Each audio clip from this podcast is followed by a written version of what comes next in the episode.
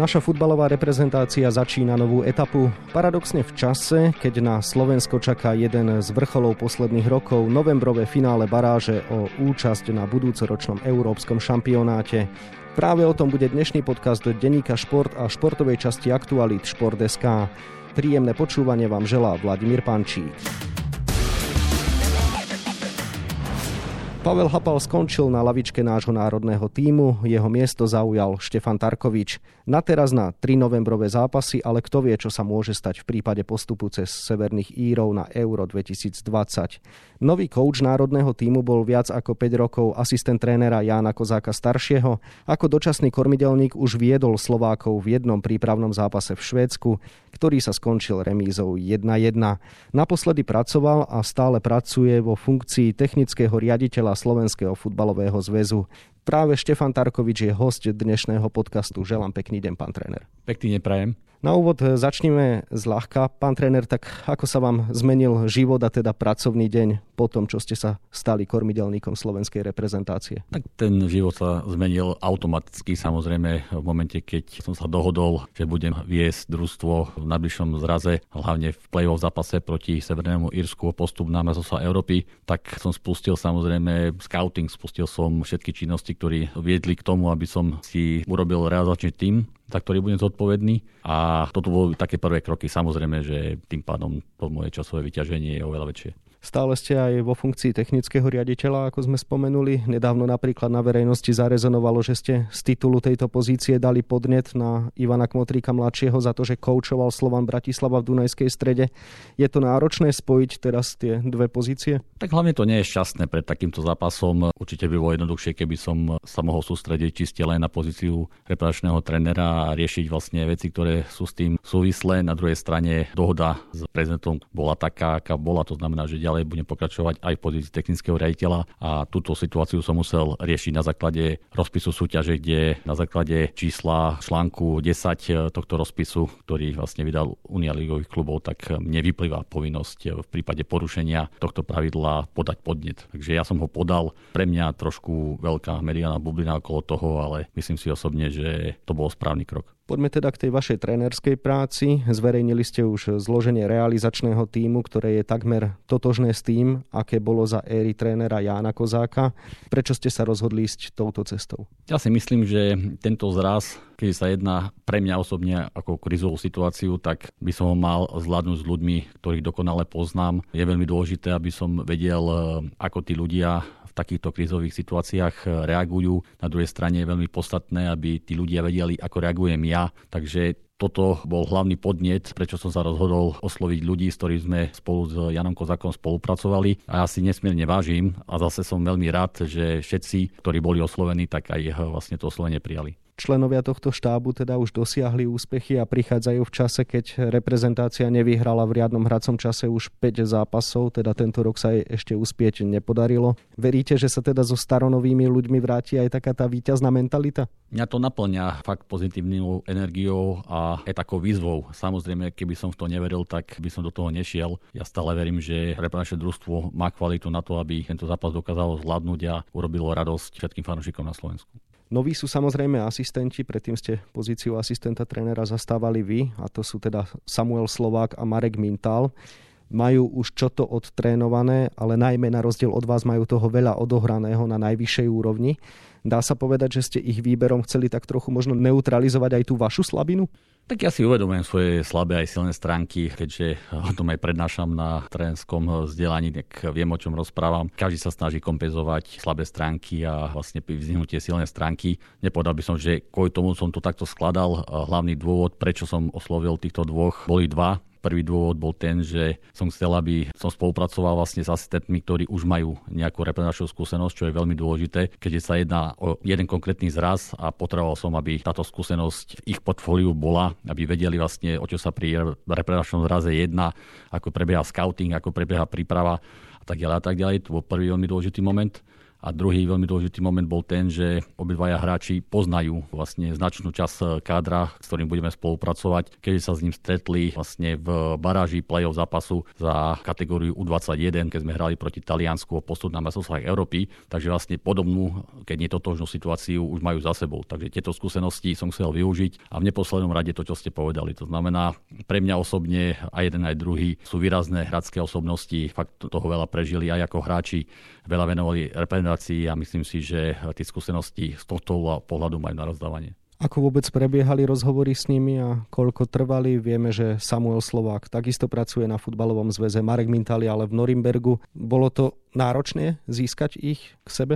Tak dá sa povedať, že náročné z tohto pohľadu, že to sa netýka len ich, ale aj celého rozličného týmu, že som si nemyslel, že všetci ľudia, o ktorých oslovím, automaticky povedia áno, predsa len jedná sa o konkrétny zraz. Do značnej miery samozrejme je tá ťarchá zodpovednosť z toho zápasu, respektíve zápasov, ktoré nás čakajú a ne každý sa musí s takým tlakom dokázať vyrovnať a ne každý taký tlak musí byť ochotný podstúpiť. Takže z tohto pohľadu som veľmi rád, že obidvaja ponuku prijali, dá sa povedať automaticky. So samom spolupracujem na zväze, to znamená, že sa dokonale poznáme, sme v každodennom kontakte a viem, čo od neho môžem môžeme očakávať.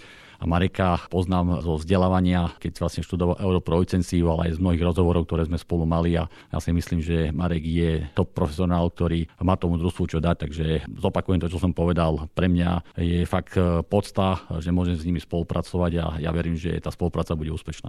Fanúšikov najviac samozrejme zaujíma hráčsky káder, takže jednoduchá otázka na úvod. Vrátili sa členovia realizačného týmu, vrátia sa aj niektorí hráči? Už som to spomínal, ja urobím maximum preto, aby som oslovil všetkých hráčov, ktorí si osobne myslím, že do reprezentácií patria momentálne majú výkonnosť e, takú, aby reprezentácii pomohli a spolu sme vytvorili kvalitný tím a teamwork, e, aby sme pripravili družstvo na to, aby mohlo postúpiť. Takže pre mňa osobne nepozerám sa absolútne dozadu, pozerám sa len dopredu a ja verím, že všetci oslovení vlastne tú ponuku príjmu a vytvoríme fakt kvalitné družstvo na to, aby sme mali všetky prepoklady na to, aby sme mohli ten zápas zvládnuť. Na moju všeobecnú otázku ste odpovedali všeobecne, tak budem teda konkrétny. Bývalý kapitán Martin Škrtel už naznačil, že si vie predstaviť návrat Tomáš Hubočan a Adam Nemec zatiaľ takéto vyjadrenie verejne neposkytli.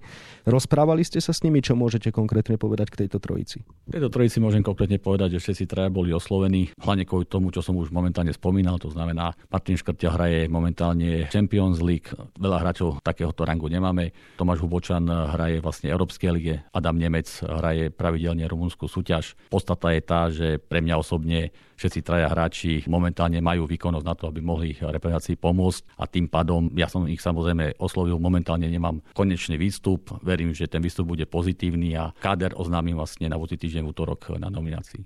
Kameňom úrazu sú samozrejme aj zranenia, svoje si s nimi užil Pavel Hapal a zdá sa, že ani vás táto téma úplne neobíde.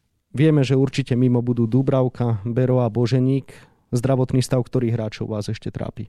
Dlhodobo je otázny Hansko, dlhodobo je otázny Beneš. Teraz najnovšie v podstate Luky Haraslin eh, bol pozitívny na COVID, takže samozrejme dá sa povedať, že menovaní hráči budú otázni pre tento zraz, ale ja sa vrátim k pointe toho celého. Ja verím, že dokážeme dať dohromady taký tým, ktorý bude konkurencieschopný a tí hráči, ktorí budú pripravení na zápas, tak som 100% presvedčený, že robia všetko preto, aby sme boli úspešní. Otvorili ste tému pandémie, tak poďme k nej na predchádzajúcom reprezentačnom zraze sme sa presvedčili, ako môže ovplyvniť zloženie týmu. Aktuálne je teda v karanténe Haraslín. Ocitli sa v nej už aj Škriňar, Mihalík či Lobotka.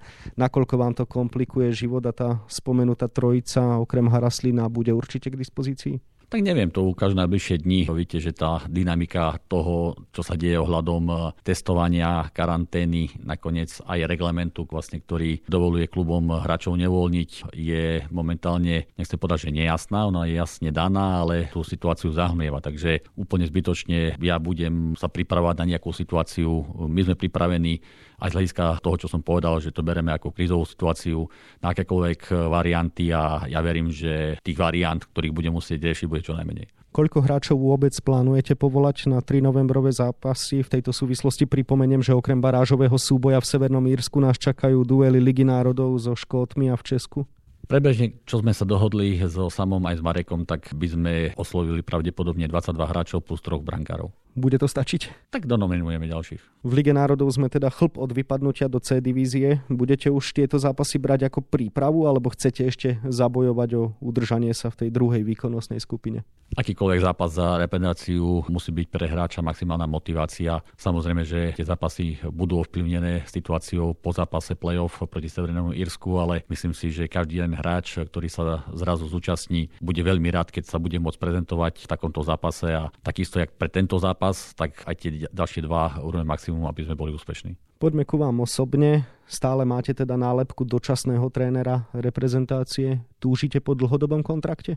Tak preto som do toho išiel. Samozrejme, pravidla boli jasne dané dopredu. Prezident ma oslovil s ponukou, ktorej vlastne každý vie, že je vlastne na tento konkrétny zraz a po ukončení tohto zrazu sa budem baviť čo ako ďalej. Takže momentálne absolútne neriešim budúcnosť. Pre mňa je najpodstatnejšie to, aby naša spolupráca v rámci týmu, v rámci hráčov, ale v podstate aj s odkazom pre verejnosť a fanúšikov bola pozitívna a keď by sme sa mohli týmto spôsobom baviť ďalej. Keď vás na tej pamätnej tlačovej konferencii označil za svojho želaného nástupcu Jan Kozák starší, napadlo vám vtedy, že sa to môže s odstupom času naozaj stať aj realitou? Trénovať reprezentáciu je sen každého tréra, môj takisto, ja som sa tým nikdy netajil. Samozrejme, že je to veľká česť. Na druhej strane, a hlavne kvôli baražovému zápasu, aj veľká zodpovednosť voči verejnosti, voči fanúšikom, voči celému Slovensku. Takže ja si myslím, že som na to pripravený s Janom Kozakom sme prežili krásne obdobie, úspešné obdobie. E, trúfam si povedať, že vzťahy v realizačnom týme, ale aj e, medzi realizačným týmom a hráčmi a smerom na vonku boli našadlané a osobne si myslím, že toto bola etapa, ktorá sa bude veľmi ťažko v reprezentácii opakovať. Tým dočasným statusom Slovenský futbalový zväz získal určitú výhodu, ale samozrejme dáva to aj priestor na špekulácie. Tie zosilneli po konci Pavla Vrbu v Ludogorci Razgrad. Vieme, že už v minulosti bol tiež adept na post trénera reprezentácie. Ovplyvňuje vás to nejakým spôsobom, alebo to ide úplne mimo vás, čo sa píše, hovorí a podobne? Absolútne ma to neovplyvňuje. Neriešim, čo bude po zraze. Pre mňa je dôležité vlastne plánovanú alebo teda tú misiu, ktorú máme na starosti zvládnuť a potom sa môžem baviť ďalej. Takže ja tieto mediálne šumy nejakým spôsobom si nepripúšťam.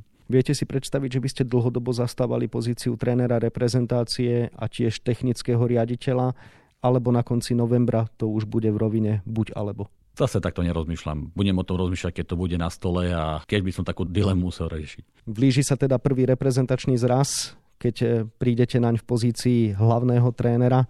Ste pred ním viac nervózni ako za tých minulých čias? Určite tá zodpovednosť pozícii hlavného tréra je úplne iná ako asistenta, takže z tohto dôvodu ten stres je normálny. Každé jedné trénerské povolanie ten stres prináša. Človek sa s tým musí vysporiadať, keď e, ten job chce robiť. Na druhej strane, ako som už povedal, neťaží ma ani tak ten stres, lebo ten, s tým sa dokážem vysporiadať. Skôr e, vlastne tá zodpovednosť, ktorú cítim a preto vlastne som sa rozhodol pre spoluprácu s ľuďmi, kde sa budeme snažiť minimalizovať vlastne nejaké chyby, ktoré by mohli vzniknúť a ja osobne si myslím, že to tých chyb urobíme menej, tak bude úspešný. Na čo najviac sa možno tešíte v súvislosti s tými novembrovými zápasmi a čo vás tak už teraz naozaj naplňa takým tým napätím? Tak teším sa na hráčov, teším sa na spoluprácu, teším sa, e, že budem zase na ihrisku. Tam je zase veľa pozitívnych emócií, teším sa na, na spoluprácu s realizačným tímom, s ktorým sme sa pravidelne nevideli skoro dva roky, takže tých motivov pozitívnych je strašne veľa. Pre mňa sú tí hráči fakt dobrí chlapci, kvalitní, ktorí majú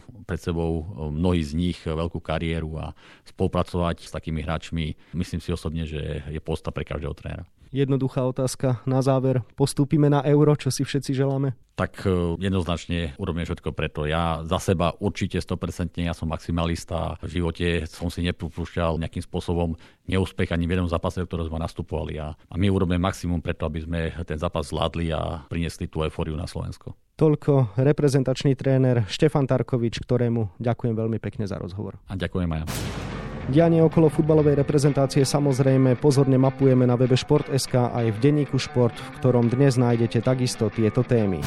Futbalista Patrik Hrošovský dosiahol v pondelok svoj druhý ligový gol v drese Chenku a my vieme, kedy streli ďalší. Fenomén futbalových trávnikov Diego Maradona dnes oslavuje 60. narodeniny. Jeho príbeh vám prinášame na rozsahu dvoch novinových strán. Hokejový klub z Banskej Bystrice získal zaujímavú posilu zo zámoria, napodobný Kanaďan Alex Breton, príbeh svojho krajana a predchodcu Matthewa Mayonyho, no a na 28 stranách je toho samozrejme oveľa viac. Scenár dnešnej relácie sme naplnili, zostáva nám sa už iba rozlúčiť. Ešte pekný deň vám od mikrofónu želá Vladimír Pančík.